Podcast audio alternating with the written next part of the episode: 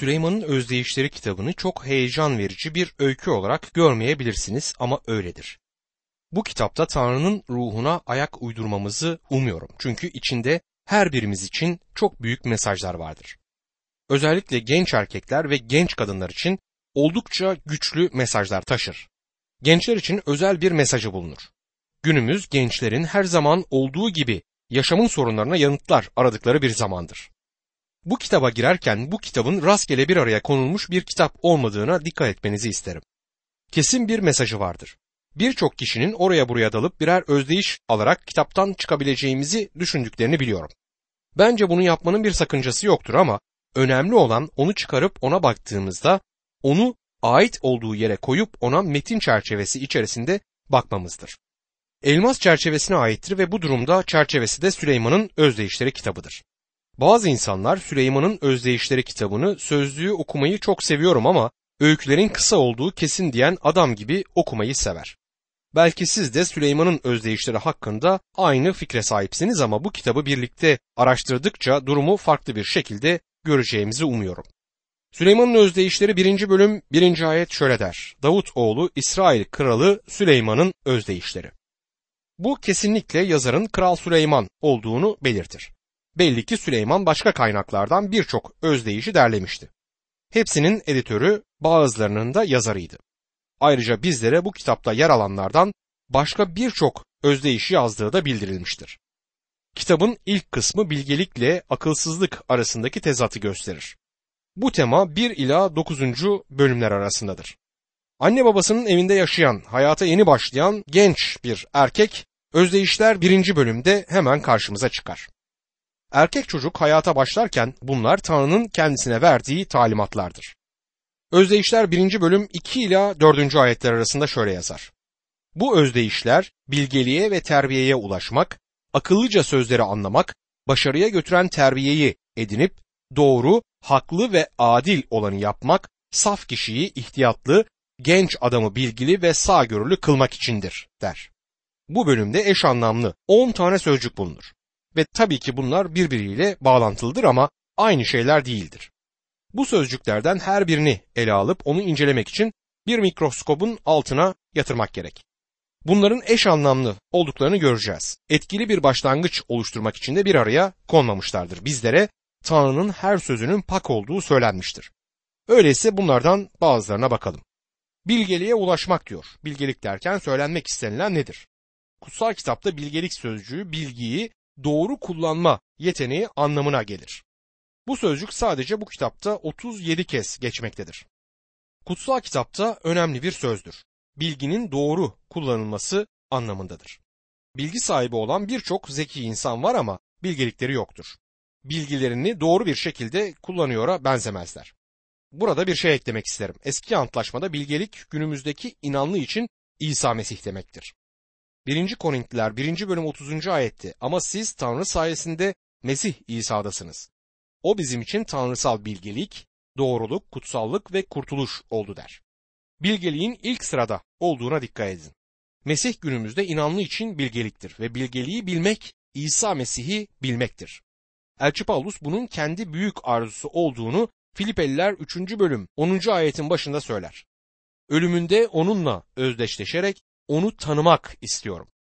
Keşke Mesih'i tanımak için aynı istek ve arzu bugün sizin ve benim canlarımızda da olsa. Buna ihtiyacımız var. Öyleyse bilgelik Mesih'tir. Bilgelik bilgiyi doğru kullanma yeteneğidir. Mesih'i tanımak akılsızlık yapmak değil, bilge bir adam olmaktır. Geçenlerde bir arabanın arkasında bilge kişiler onu hala arıyorlar diye bir levha gördüm. Dostum pek zeki olmayabilirsiniz ama Mesih'i kabul ettiğinizde ve onu tanıdığınızda bilgeliğe sahip olursunuz. Ve terbiye diyor. Terbiye sözcüğü Süleyman'ın özdeyişlerinde 26 kez görülmektedir. Bazen aynı İbranice sözcük terbiye etmek olarak da çevrilebilir. Bence bu ilginçtir. Size bu konuda bir örnek vereyim. Özdeyişler 13. bölüm 24. ayet. Oğlundan değneği esirgeyen onu sevmiyor demektir. Seven baba özenle terbiye eder diyor. Burada terbiye etmek aslında talimat vermek anlamına gelir. Bu yüzden terbiye sözcüğü disiplinle öğretmek demektir. Bu günümüz insanların görmezlikten geldiği bir gerçektir. Günümüz toplumunun Tanrı sözüne ayak uydurmadığı kesindir. Örneğin yasalara karşı gelenlerin onları disipline sokmak ve ıslah etmek için hapishaneye konuldukları söylenir. Tanrı sözüne göre bu hiçbir zaman suçluları ele alış amacı değildi. Oradaki amaç onları yargılamak, cezalandırmaktı. Başka hiçbir neden verilmemiştir. Diğer yandan bir oğulu disiplin edersiniz. Onu terbiye edersiniz. Ona disiplin aracılığıyla öğretirsiniz. Amacınız onu cezalandırmak değildir. Sık sık o çocuğun cezalandırılması gerekiyor sözünü duyarız. Hayır, küçük oğlunuzu dizlerinizin üzerine yatırıp onu dövmenizin amacı bu değildir. Umarım ona gereken tokatı atarsınız. Ama bunu neden yapıyorsunuz? Onu cezalandırmak için mi? Hayır. Ona disiplin aracılığıyla öğretmek için. Günümüzde amaçlarımız karma karışık olmuştur. Suçluları disiplin ediyor ve çocukları cezalandırıyoruz. Tanrı'nın amaçlarına dönmemiz gerekir. Günümüzde okullarımız öğretme konusunda yeni yöntemleri uygularlar. Eski yöntem olan disiplin yoluyla öğretmeye bilmiyorum ne oldu. Bu kesinlikle artık moda değil. Ben hem evde hem de okulda eğitimde disiplin olmasından yanayım. Bir adam bir babaya çocuklarına vurur musun diye sordu. Baba sadece kendimi korumak için diye yanıt verdi. Günümüzde durum budur.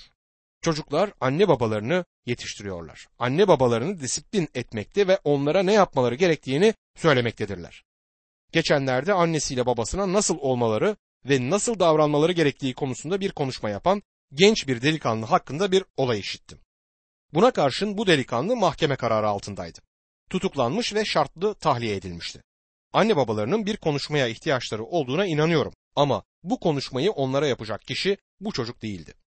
Oğullarını nasıl disiplin edecekleri konusunda onlara ders verilmiş olsaydı ve bu onlara yıllar önce verilmiş olsaydı bu durumda olmazdılar. Terbiye disiplin aracılığıyla öğretmektir. Göksel babamız olan Tanrı bu şekilde öğretme konusunda uzmandır. Bana bu şekilde öğrettiklerinden öğrendiklerim benim için kalıcı dersleri oluşturdu. Bunlar beni en çok etkileyen dersler olmuştur. Akıllıca sözleri anlamak diyor. Anlayış zeka anlamına gelir. Tanrı'nın zekamızı kullanmamızı beklediğinin bilincine varmalıyız. Tanrı bizden bol bol kutsallaştırılmış sağduyu kullanmamızı bekler. Üçüncü ayette adil olan sözü yer alır. Adalet, doğruluk ve doğru davranış anlamına gelmektedir. Üniversitede bizlere doğrunun görece olduğunu öğreten bir sosyoloji profesörünü hatırlıyorum. Bize yüzünde alaycı bir gülümsemeyle e söyleyin bakalım doğru nedir diye sorardı. O zamanlar cevabı bilmiyordum ama şimdi doğru olanın Tanrı'nın doğru olduğunu söylediği şey olduğunu biliyorum. Işığı karanlıktan ayıran Tanrı'dır. Ben güneşi doğduramam ve güneşi battıramam. Evreni sadece Tanrı yönetmektedir. Işığı Tanrı yaratır. Karanlığı da Tanrı yaratır. Neyin doğru olduğunu bildiren Tanrı'dır ve neyin yanlış olduğunu bildiren de yine Tanrı'dır. Bu yüzden şunu ya da bunu yapmak doğru mu diye sorabilirsiniz. Eğer Tanrı doğru olduğunu söylüyorsa doğrudur. Ya da bu yanlış bir şey mi diye sorabilirsiniz. Eğer Tanrı yanlış olduğunu söylüyorsa o yanlıştır. Doğru ve yanlış günümüzdeki sıradan adamların kafası dışında görece terimler değildirler. Yaygın olan düşünce sıradan kişinin yaptıklarının norm ya da standart haline geldiğidir. Doğru ve yanlış görece terimler haline gelmişlerdir. Tanrı onların göreceli terimler olmadığını söyler. Işık ve karanlık gibi doğru ve yanlış mutlaktırlar. Ve yargı diyor. Yargı siz ve benim değerlendirmelerde bulunmamız gerektiği anlamına gelir. Bir karar vermekle aynı şeydir. İnanlı hayatta seçim yapması gereken bir yol ağzına gelir. Hangi yolda gideceği konusunda bir karar vermesi gerekmektedir. Bir keresinde iki ayrı yerden vaaz vermem için çağrıldım. Doğrusunu isterseniz hangi yolda gitmem gerektiğini bilmiyordum. Durumu Rab'be götürüp birkaç şeyi sınamam gerekti. Bir test yaptıktan sonra birisine evet demem gerektiğini öğrendim ve bunun için de Tanrı'ya teşekkür ettim. Kararlar vermemiz gerekir ve bu kararları Tanrı'nın çocukları olarak vermeliyiz. Haklı diyor. Bu sözcük davranıştan çok ilkeyle ilgilidir. Tanrı çocuğu kuralların altına konulmamıştır ama bizlere bize yol göstermesi gereken harikulade ilkeler verilmiştir. Örneğin Romalılar 14. bölüm 22. ayette harika bir ilke bulunur. Romalılar 14. bölüm 22. ayetin sonunda onayladığı şeyden ötürü kendini yargılamayan kişi ne mutludur der. İnanının yaptığı işlerde şevk ve heyecanla dolu olması gerekir. Çok fazla Hristiyanın davranışı sanki yumurtanın üzerinde yürüyormuş gibidir. İnsanlar bunu yapıp yapmamam gerektiğini bilmiyorum derler. Dostum ilke şudur. Eğer o işe gayret ve şevkle giremiyorsanız onu hiç yapmayın. Yaptığınız şeyi beklentiyle, heyecan ve sevinçle yapmalıyız. Bunun doğru davranış biçimi olduğuna kendi kafamızda tamamen ikna olmalıyız. Onu yaptıktan sonra vicdanımız bizi rahatsız etmemeli. Onayladığı şeyden ötürü kendini yargılamayan kişi ne mutludur diyor. Geriye dönüp baktığımızda ah keşke onu yapmasaydım diyorsanız o zaman onu yapmak sizin için yanlıştı. Kutsal kitabın sessiz kaldığı konularda bu ilke davranışlarımıza yol gösterecek harika bir ilkeyi oluşturur. Dün yaptığınız bir şeye dönüp baktığınızda haleluya bu benim için harika bir gündü diyebiliyorsanız o zaman yaptığınız şeyin sizin için doğru olduğunu bilirsiniz. Bir başka ilke de sadece kendimizi hoşnut etmek yerine birbirimizin yüklerini taşımamızdır. Kendi kendimize bu yaptığım şey komşuma ya da Mesih'teki kardeşime tökez oluyor mu diye sormalıyız. Bunlar inanlıya yol göstermesi gereken harika davranış ilkeleridir. Saf kişiyi ihtiyatlı kılmak içindir diyor. Akıllı olmak, akıllıca davranmaktır. Yaptığımız şeylerde bilgi olmamız anlamına gelir. Tanrı çocuğu akılsızca davranmamalıdır. Hizmet için bir ülkeye giden genç bir çiftle danışmanlık ettiğim zamanı hatırlıyorum. Gözlerini gerçeklere kapatıp hizmet ülkesine gittiler. Ben şahsen onları gitmemeye teşvik ettim çünkü onların oraya uygun olmadığını görebiliyordum. Yapamadan döndüler. Aslında hizmet ülkesine giderek hayatlarını da büyük ölçüde mahvettiler. Akıllıca davranmadılar. Kendi özel durumlarında bilgelik gösterememişlerdi. Rab İsa Matta 10. bölüm 16. ayette yılan gibi zeki, güvercin gibi saf olun demiştir. Genç adamı bilgili kılmak içindir diyor. Bilgi yararlı olan bilgidir. Gittiğim üniversitenin bilim laboratuvarının panosundaki bir sözü hatırlarım. Kimya dersinde öğrendiğim formülleri unuttum ama bu sözü hiç unutmadım. Bilmekten sonra en önemli şey onu nerede bulacağınızı bilmektir. Bu kutsal kitabın yakınlarınızda olması ve onu okumayı öğrenmenin iyi nedenlerinden birisidir. Eğer bilmiyorsanız mutlaka nerede bulacağınızı öğrenmelisiniz. Bir diğer söz ise sağ görüdür. Düşünceli olmak anlamına gelir. Bu genç adamlar içindir. Genelde gençler düşüncesizce davranmaktadır. Gençken çok düşüncesiz biri olduğumu söyleyerek dürüst davranmak isterim. Hala da öyle olduğumu itiraf etmek isterim. Düşünceli bir Hristiyan bulmak her zaman bir zevktir. Harika Hristiyan dostlarım var. Şu anda bir yolculuğa çıkmaya hazırlanıyorum ve yılın bu zamanında orası biraz soğuk. Bu arkadaşlarımdan biri gelip bana çok güzel bir süveter getirdi. Bu düşünceli bir davranıştı. Düşünceli olan birçok harika Hristiyan vardır. Ve bu hepimizin sahip olması gereken önemli bir niteliktir. Süleyman'ın Özdeyişleri kitabı bu harika niteliklerin yaşamlarımızın birer parçası haline gelmesi gerektiğini görmemize yardımcı olacaktır. Özdeyişler 1. bölüm 5 ve 6. ayetlerde özdeyişlerle benzetmeleri bilgelerin sözleriyle bilmecelerini anlamak için bilge kişi dinlesin ve kavrayışını artırsın. Akıllı kişi yaşam hüneri kazansın der. Bu bütün büyük insanların niteliği olmuştur. Hiçbir zaman her şeyi öğrenmiş oldukları bir yere varmamışlardır. Geçen gece televizyonda rock müziğinde hızla ünlü olan genç bir adamı dinledim. Onu niteleyebileceğimiz şey kibirdi. Her şeyi bildiğini söyler. Kimsenin bu genç adama bir şey söyleyebileceğini sanmıyorum. Süleyman'ın özdeyişleri bilge kişinin dinleyip kavrayışını artıracağını söylemektedir. Akıllı kişi yaşam hüneri kazansın. Bu aslında bütün kitabın teşviğidir. Süleyman eğer akıllıysanız bu kitapta söylenenleri dinleyeceğinizi söyler. Tanrı'nın ruhu Süleyman'ın özdeyişleri kitabında birçok harika şey söyler. Bunlar kısa cümlelerle dile getirilen büyük gerçeklerdir. Bir başka özdeyişte aynı düşünceyi içermektedir. Özdeyişler 25. bölüm 2. ayet. Tanrı'yı gizli tuttuğu şeyler için, kralları ise açığa çıkarttıkları için yüceltiriz der. Buna bayılıyorum. Tanrı müjdenin mesajını evlerin damlarından bildirmesi için açık bir şekilde verdi. Ama Tanrı sözünde elmaslar gibi olan epey gerçek bulunur. Tanrı elmasları yerlere saçmamıştır. Mücevherler ve değerli olan şeyler insanın onları arayıp bulması için gizlenmiştir. Altın, elmas ve diğer değerli şeylerin madencilikle çıkartılması ve petrolün de yerin altından çıkartılması gerekir. Tanrı bunu böyle yapar. Bir şeyi gizlemek Tanrı'nın yüceliğidir. Tanrı sözü ona adayabileceğiniz her türlü ve bütün etütleri hak eder. Rab İsa kutsal yazıları araştırıyorsunuz çünkü bunlarda sonsuz yaşama sahip olduğunuzu sanıyorsunuz demişti. Kutsal yazıları araştırmanız gerektiğini söylememişti. Kutsal yazıları araştırın dedi.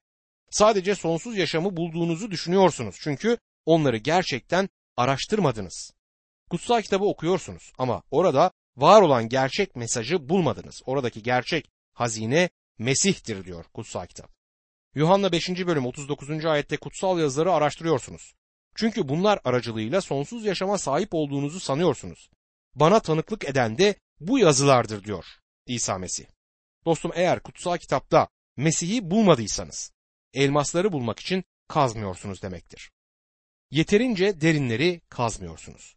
Özdeyişlerle benzetmeleri bilgilerin sözleriyle bilmecelerini anlamak için. Yani Tanrı bu büyük gerçekleri buraya kitabına koymuştur.